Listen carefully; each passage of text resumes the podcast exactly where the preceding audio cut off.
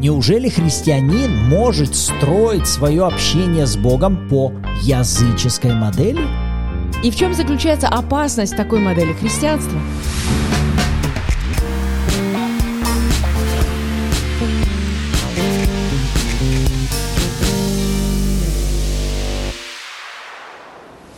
Доброе утро, добрый день или добрый вечер всем любящим Бога и Его Слово. Мы переходим с вами к новой серии подкастов «Вокруг обетований. Кто я в истине?».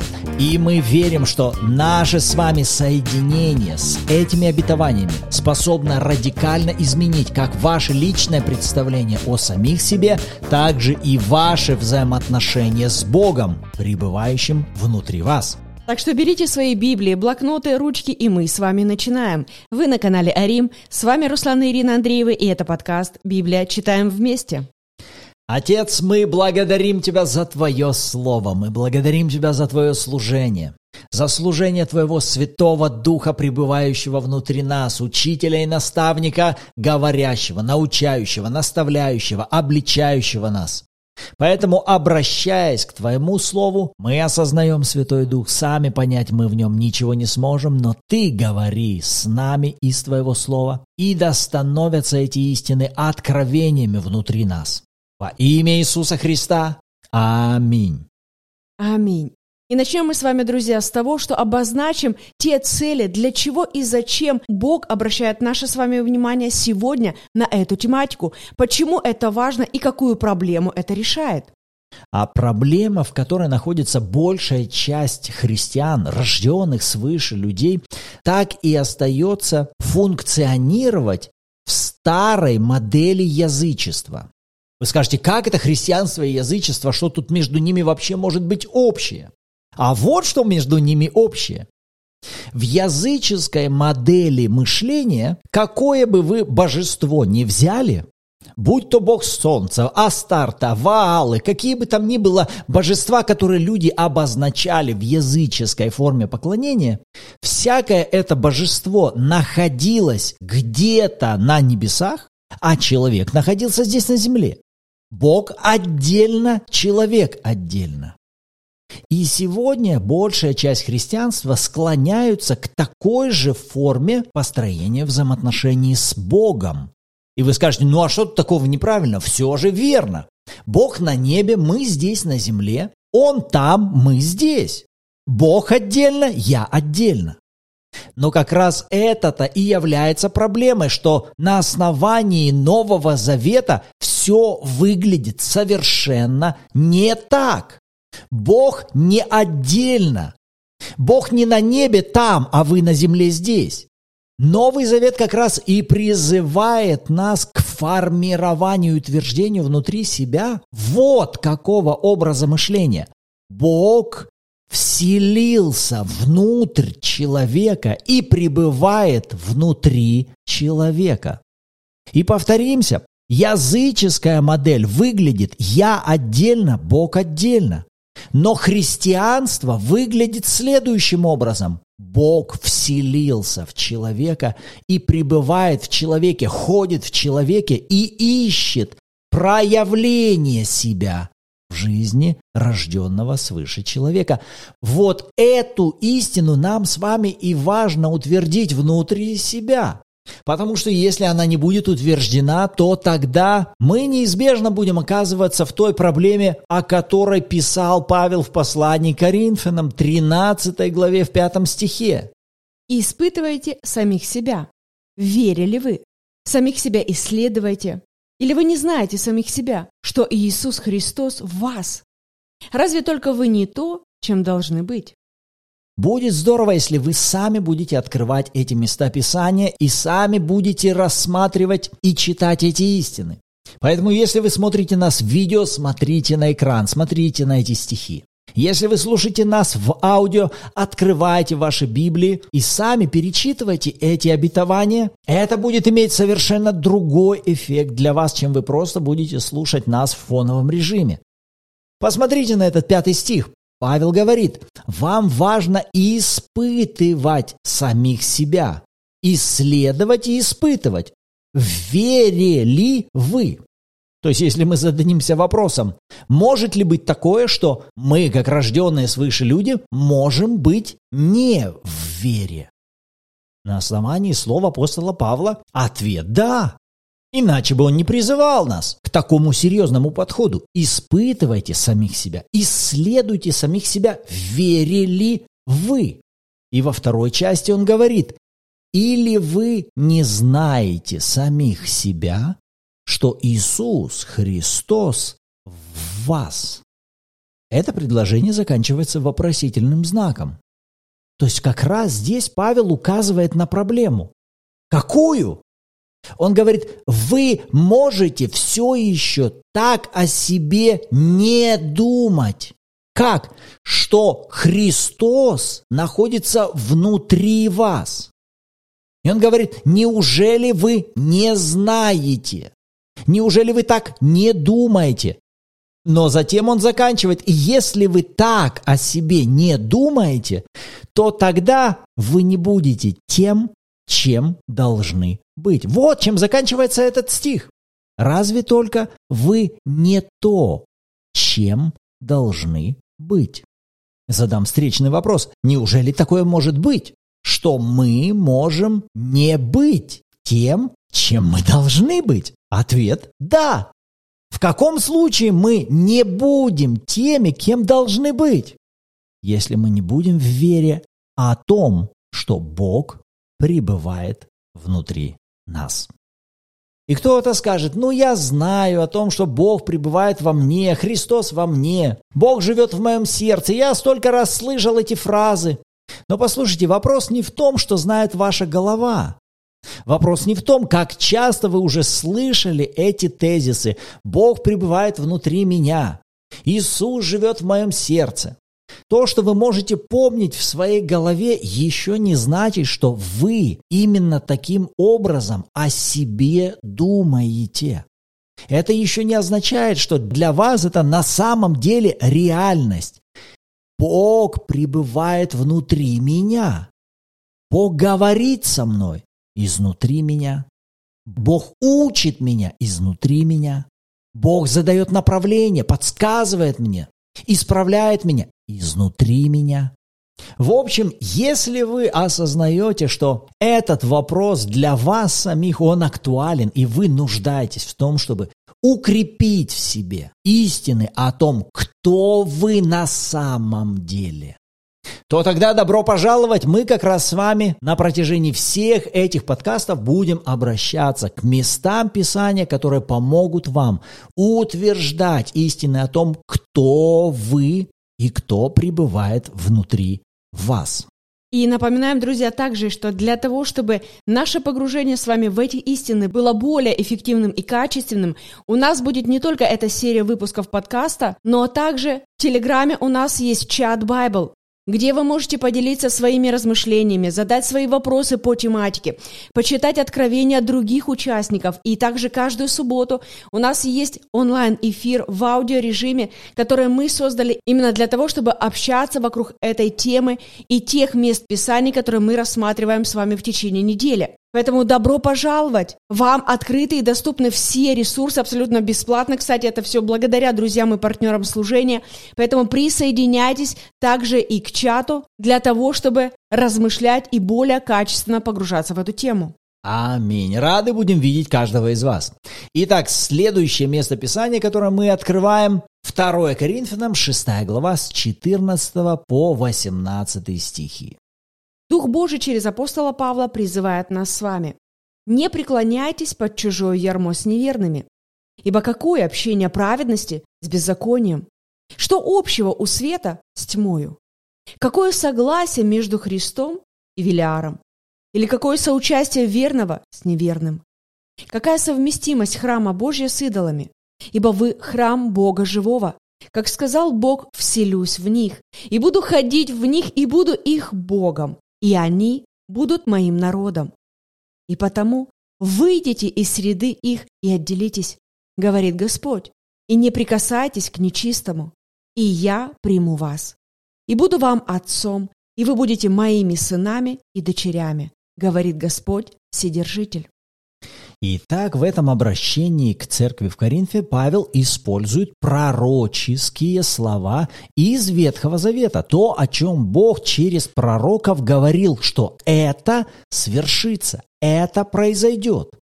И Павел как раз указывает на то, что это свершилось. Свершилось что?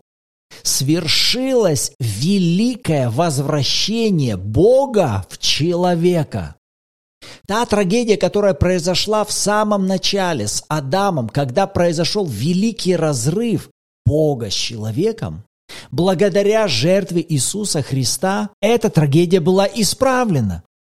И Бог получил возможность возвратиться, снова вернуться, не просто для того, чтобы рядом находиться с человеком, Понимаете, если в Ветхом Завете модель Божьего присутствия, она выглядела как Бог, пребывающий рядом со своим народом, ведущий свой народ, спасающий, исцеляющий, направляющий, избавляющий их, то в Новом Завете, благодаря искупительной крови Иисуса Христа, Бог получил возможность войти внутрь человека.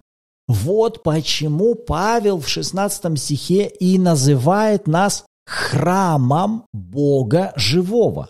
Он утверждает и говорит, вы храм Бога живого. Бог в вас, в Бог внутри вас.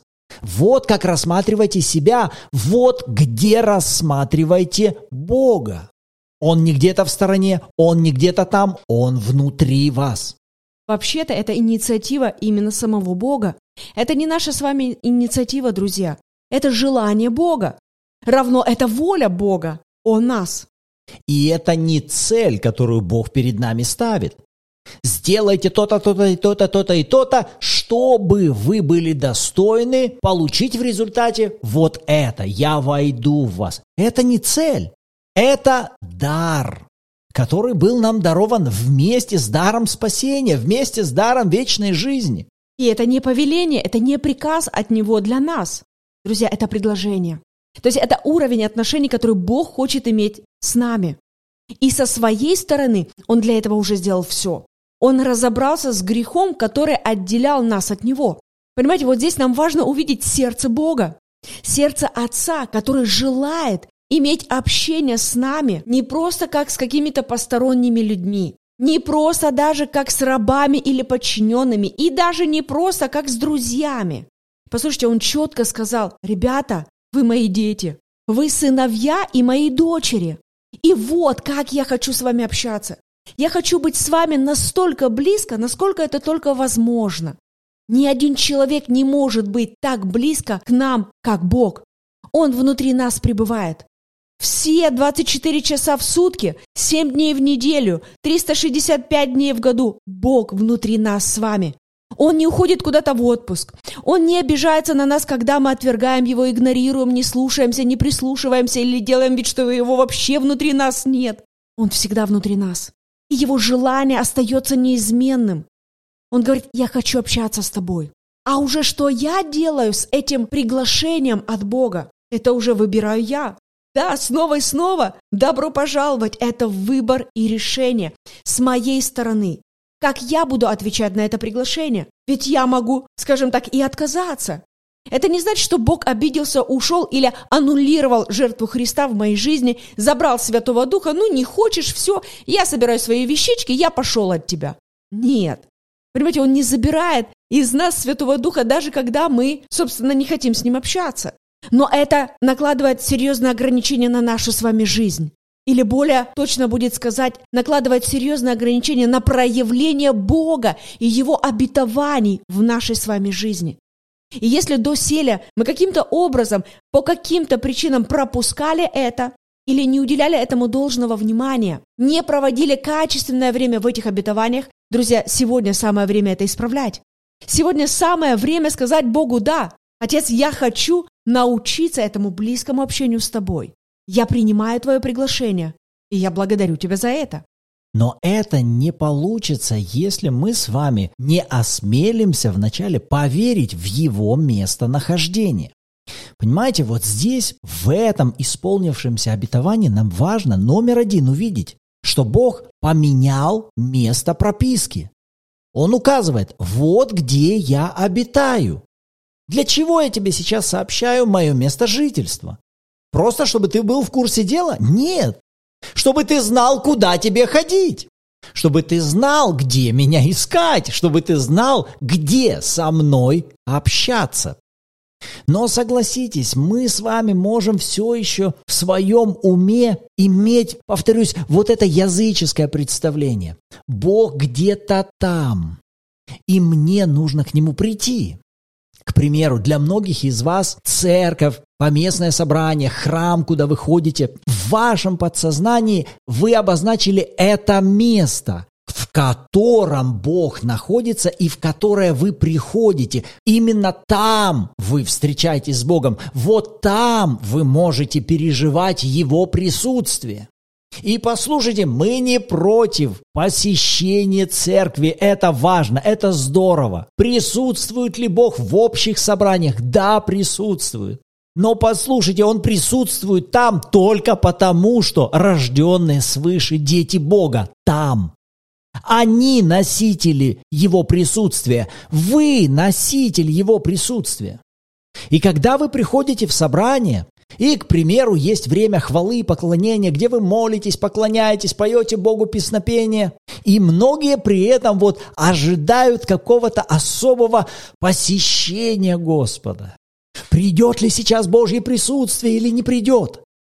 Вы видите, вот это мышление, присутствие Бога пришло или не пришло, оно как раз указывает на то, что для вас Бог все еще где-то в стороне, Он не внутри вас. Вы скажете, а что мне тогда делать во время хвалы и поклонения? Поклоняйтесь Богу. Хвалите Бога, но направляя фокус своего внимания, своей веры внутрь. Он там, Он внутри вас. Готовьте свое сердце, чтобы слушать Бога, пребывающего в других верующих. Имея такой образ мышления, что Бог пребывает внутри рожденного свыше, вы совершенно по-другому будете слушать проповедующего. Потому что если вы его просто будете слушать как лектора, который говорит вам какое-то учение из Библии, вы просто будете слушать хорошую лекцию. Но если вы будете сфокусированы на Боге, пребывающем и говорящем через проповедующего, и в то же самое время сейчас говорящего внутри вас во время этой проповеди, тогда вы будете переживать совершенно другой эффект во время богослужения. И все почему? Потому что ваш фокус на Боге, пребывающем внутри вас. Вы спросите, а каким образом он пребывает во мне? Где он пребывает во мне? Давайте откроем Евангелие от Иоанна, 14 глава, 16 стиха и прочтем, что Иисус говорил на эту тему своим ученикам. «И я умолю Отца, и даст вам другого утешителя, да пребудет с вами вовек, Духа истины, которого мир не может принять, потому что не видит его и не знает его, а вы знаете его, ибо Он с вами пребывает и в вас будет. Не оставлю вас сиротами, приду к вам». Итак, Иисус говорит своим ученикам, «Я уйду, но умолю Отца, и Он даст вам другого утешителя, Он прибудет с вами вовек». Что же это за утешитель? Это Дух истины, это Святой Дух, которого мир не может принять.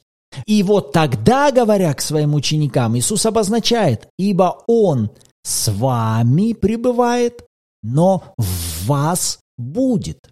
На тот момент, до искупительной смерти Иисуса Христа, Дух Святой пребывал с учениками. До смерти и воскресения Христа Дух Святой не мог войти в человека. Почему? Искупление еще не совершилось.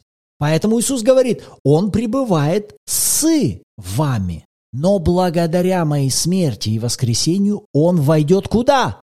Внутрь вас. И в вас будет. Исполнилось ли это слово? Ответ – да. И как только Иисус воскрес из мертвых, придя к своим ученикам, вот что в первую очередь Он сделал.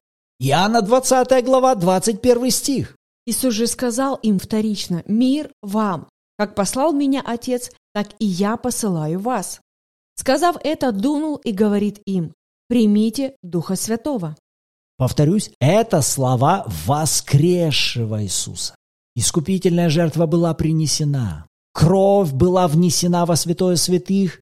И сейчас Иисус приходит для того, чтобы они что? Приняли Святого Духа. 22 стих Иисус дунул в их сторону и говорит, примите Святого Духа. Это очень похоже на то, как во второй главе книги «Бытия» Бог склоняется над телом Адама и вдыхает в него дыхание жизни, свой дух жизни. Сейчас, в этот момент, когда Иисус тунул на своих учеников и говорит «примите», это повелительная форма глагола «примите Святого Духа». Задам вам вопрос, что именно в этот момент произошло? В этот момент в сторону учеников двинулся Святой Дух для того, чтобы они его приняли. Приняли куда? На основании слов Иисуса, которые мы читали в 14 главе, Он уже с ними пребывал. Но сейчас Дух Святой получил возможность войти внутрь их. Иисус говорит, примите Его. Я верю, что именно тогда ученики родились свыше. Вот в этот момент мы с вами можем обозначить, они приняли рождение свыше. Дух Божий вошел внутрь них. И то обетование, с которого мы с вами начинали, вселюсь в них и буду ходить в них, оно исполнилось. Аминь. Вот, друзья, та первая порция мест Писания, обетований о том, кто мы с вами в Боге, что нам даровано благодаря Иисусу, какова роль Святого Духа в нашей жизни, где Он пребывает, для чего и зачем. Добро пожаловать погружаться в эти истины. Напоминаем, что суть не просто в том, чтобы вы послушали и согласились вместе с нами. Да, аминь, это здорово. Мне это нравится. Нет, суть в том, чтобы вы открывали эти стихи, чтобы вы прочитывали, размышляли, скажем так, пережевывали их. Снова-таки напоминаю, делились вашими размышлениями в чате Bible в Телеграме. Задавали вопросы, имели общение с другими верующими вокруг этих обетований. Чтобы также вы могли эти истины вносить в вашу тайную комнату и даже осмелиться начать молиться и говорить с Богом, которого теперь попробуйте рассматривать не где-то в стороне, а внутри себя. Попробуйте провести вот такую молитву, молитву благодарения, молитву хвалы, поклонения именно Богу, пребывающему внутри вас. Почему бы и нет? Добро пожаловать! Возьмите эти истины и просто смените фокус своего созерцания. С Бога, который раньше для вас был где-то далеко на небе, на Бога, который на основании этих истин пребывает внутри вас. И не путайте знания об этом и откровения. Именно размышления приносят откровение. Когда мы размышляем над определенной истиной, над определенным обетованием и над определенным стихом из Библии. Когда вы возвращаетесь к нему снова и снова, перечитываете его вслух, чтобы ваши уши слышали, чтобы ваши глаза видели эти стихи. Вы благодарите Бога на основании этих стихов, вы принимаете это в свою жизнь, вы молитесь, вы представляете это реальностью именно в вашей жизни. И затем, друзья, по мере вашего размышления, погружения в эту истину, вы начинаете видеть какие-то новые грани, новые оттенки того же самого стиха. Для вас это начинает более и более открываться, становиться более понятным, доступным. Это будет говорить о том, что вы все больше и больше погружаетесь в эту истину, или эта истина погружается в вас все более и более. И мы рекомендуем вам, выделяйте эти обетования для себя, выписывайте эти обетования для себя. Может быть, сделайте для себя отдельный список под названием «Кто я в истине?». Для чего? Для того, чтобы вы могли напоминать своей душе, вот кто я, вот где Бог внутри меня, вот почему Он внутри меня и вот что Он делает внутри меня. Молитесь, берите эти обетования и стройте ваши молитвы на основании этих обетований. Это также будет помогать вам соединяться, приходить в единство с этими истинами. Давайте, кстати, возьмем и построим нашу молитву благодарения на основании тех стихов, к которым мы с вами сегодня обращались. Как это может звучать? Это может звучать следующим образом. Скажите, Господь, я верю, что обетование о том, что Ты вселился в меня, это обетование исполнилось. Ты мой Бог, я твой ребенок, я храм живущего во мне Святого Духа. Я не оставлен сиротой. Святой Дух послан ко мне и пребывает внутри меня. Я принял Святого Духа, и я знаю сам себя, что Иисус Христос пребывает внутри меня. Мое общение с тобой, мое послушание тебе, говорящим внутри меня, научающим меня изнутри меня, руководящим меня твоим советом, изнутри меня, духом твоим. Я верю в это во имя Иисуса. Аминь. Аминь. Вот на что Бог обратил наше внимание, когда мы размышляли над этими стихами, а на что Он обратил внимание ваше. С удовольствием почитаем обратную связь в комментариях и также в чате Bible в Телеграме. Напоминаем, что уже в эту субботу и каждую субботу в 14.00 по киевскому времени у нас проходят онлайн-эфиры в аудиоформате. И мы с вами продолжим размышления над этой тематикой. Добро пожаловать в общение! А на этом нам пора заканчивать. Рады были быть сегодня с вами. В следующем выпуске снова услышимся. Всем благословений!